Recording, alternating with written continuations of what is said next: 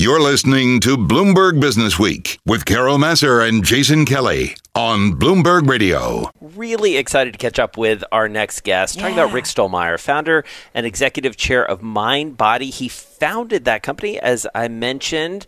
Uh, I met him when I was working on my book, Sweat Equity, all about Oh, the fitness neat. industry. Um, so he's a longtime practitioner of this. He has seen the rise, the growth, and now really the stress Yeah. that the fitness industry is under, but at a time when we need to be talking about wellness more than ever. Rick, really nice to have you with us. How are you? Jason, it's great to be back. Carol, great to be back. I'm doing well, and uh, and thank you for having me on.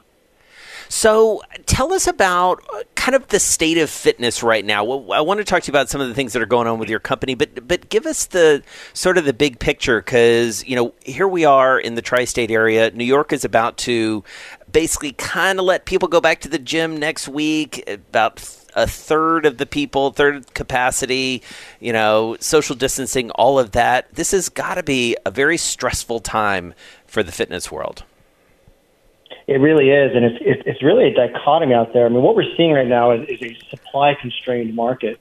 People want their fitness classes, they want their wellness services and experiences more than ever.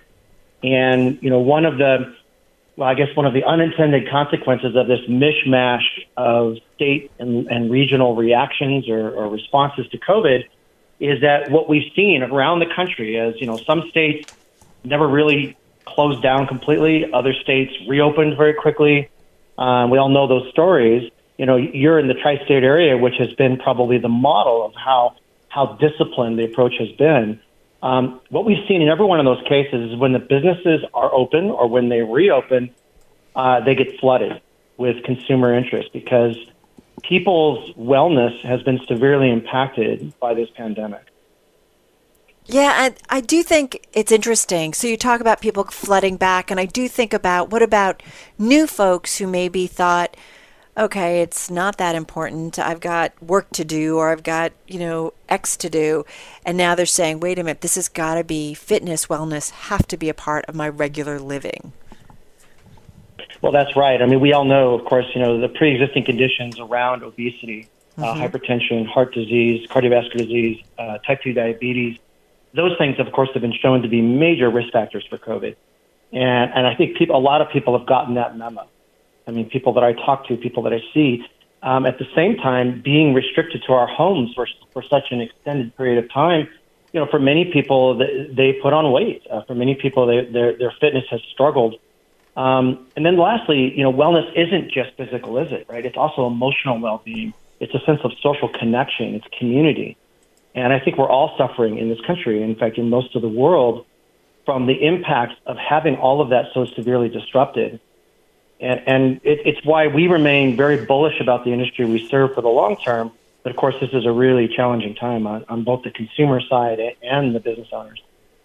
And so, uh, for those business owners, Rick, what can you do and what are they doing collectively to uh, have their voices heard at, at the state and local level? Because, as you said, it's been a, a little bit of a patchwork. And, and I would imagine, uh, you know, in part because, and you know this much better than I do, you know, these are small businesses in, in many cases that are struggling. What's the message that you're helping get to public officials about the importance of these businesses?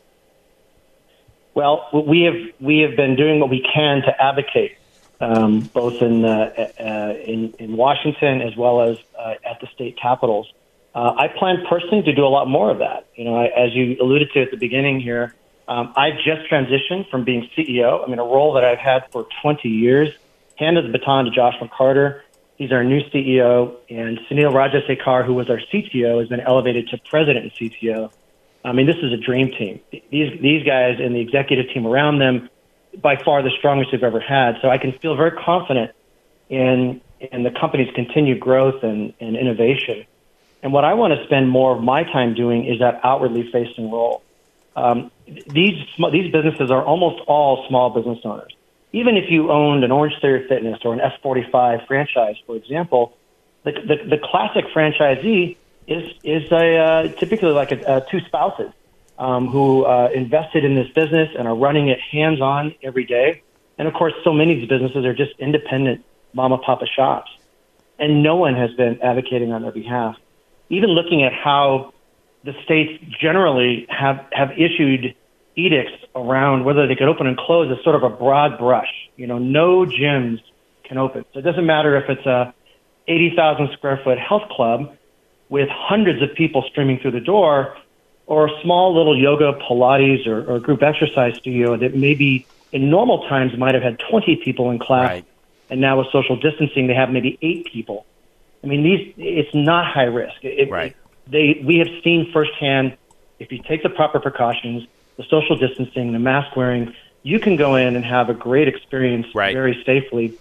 And I'm not sure, I don't think many people are telling that story to our, Yeah. our government leaders who are making these decisions. So, Rick, you and I caught up a little earlier in the pandemic for the Bloomberg Business of Sports podcast. And, you know, one of the things we were talking about is, and this goes back to where we left off in our conversation, these are small businesses, many of these boutique studios, especially mom and pop type shops. Uh, a lot of them are just going to go out of business. I think you had even predicted maybe a quarter of them uh, would just ultimately have to hang it up, uh, fold up shop. Uh, What do you what do you make of that prediction now? Well, it hasn't happened yet. Yeah. Um, these businesses have proven far more resilient than we'd hoped, and of course, we've been rooting for them from the very beginning of the uh, of the pandemic. And you know, immediately when the as the the lockdown started in late March, they started adapting. And of course, the, the most obvious thing was delivering their classes and experiences via video. And so live streaming video and then putting up libraries of video on demand. They started doing that spontaneously. And MindBody has been innovating rapidly. Uh, we now have a virtual wellness platform that enables them to do that in a way that they can have sustainable uh, businesses. And you and I talked about that, Jason. Uh, now, what you see, of course, is a lot more of these activities going on outside. Um, And the science indicates that being outside is just simply safer than being in a room with recirculating air.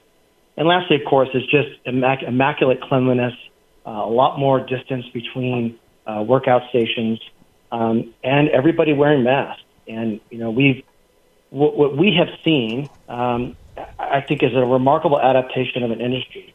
That being said, you know, this kind of brutal two steps forward, one step back, one step forward, two steps back, uh, you know, at some point is going to start taking a toll. Uh, and, um, you know, we, we're rooting for all of uh, these businesses, um, but I think we still are probably going to expect some, some notable uh, amounts of business failures in the months ahead, given what it just appears that the pandemic is how it's going to develop. And then we're not going to get out of this very challenging situation, right, for at least a, a few quarters, probably. Yeah, it kind of breaks my heart about those who have, as you said, sometimes it's a, it's a couple who started a business and they're just not going to make it through. Um, you talk about live streaming. There's in studio. There's outdoor classes, depending on, you know, kind of where you live. You know, Rick, what we love about talking with you is, you know, you guys do have the platform where you you get insight into so many different businesses. What other data points are you able to kind of see that are revealing about what's going on right now and, and what might continue for for some time or kind of stay with us as we all kind of pivot and, and kind of embrace some of these changed ways of doing things, including working out and staying well? Well, first of all, we're seeing you know rising consumer demand for these activities of all types, of all categories, and of course, fitness is the leading part of that. Um, we see high sensitivity on the consumer side. We've been surveying you know millions of consumers on our platform, uh, and we've been surveying people in a scientific way. And you know, more than 90% of consumers indicate that yes, rigorous sanitiz- sanitization is important. The, uh, about three fourths of them say the new layouts are really important, and they like what they're seeing. If you haven't visited one of these studios in a long time, or since the pandemic started, I encourage you to go look at it and understand it. Um, we can now leverage technology in ways that really just minimize the kind of contact. So, for example, contactless check-in and contactless payments. Um, that's extremely important to consumers today, and I, I think that uh, it, it is going to be challenging for these businesses. But but the ones that do get through this, the do that weather this, are going to face a, a, a really remarkable market. Um, and uh, for some of the most forward-leaning businesses, what they're doing is as they see uh, in downtown retail areas, of course, businesses of all types have been failing. That's opening up space, and you see the more well-capitalized brands uh, swooping in. because it was really a shortage of prime retail space that was holding back the industry before COVID hit. And so I think you're going to see a real changeover. Um, lastly, the ability, if I'm going to commit to a membership or a prepaid package at this particular studio, well, I want to know that regardless of what happens, whatever the state of, of social distancing restrictions or lockdowns in my region, that I'm going to be able to keep, keep engaging. So just being able to have hybrid memberships is, is very important to people today, and, and we see that happening uh, already in, in the businesses that we're serving. If I can just follow that, I also do wonder by having such a platform as your own, it kind of creates um, a tracing platform that, you know, if a case breaks out at a certain, you know, studio or workout or gym, you know, place, that immediately you can say, okay, these were the people that were there, and we can kind of be right on top of it from the get go. We haven't been asked to divulge that data. I mean, we treat data confidentiality, both the businesses' confidential data and consumers' confidential data, very seriously. So um, it's not something that, that, that we would just um, easily offer up. But if there were some kind of organized process, uh, you know, to, that, that we could assist, and of course we'd have to get people's permission, I think, right, to to allow us to share what you're talking about as geolocation. Um, you know, we we know it's where are you physically at certain times, and if somebody came down with it, who was around them right. uh, in their recent activities. Uh, you know, that would have to come from um, you know, it would have to come from government.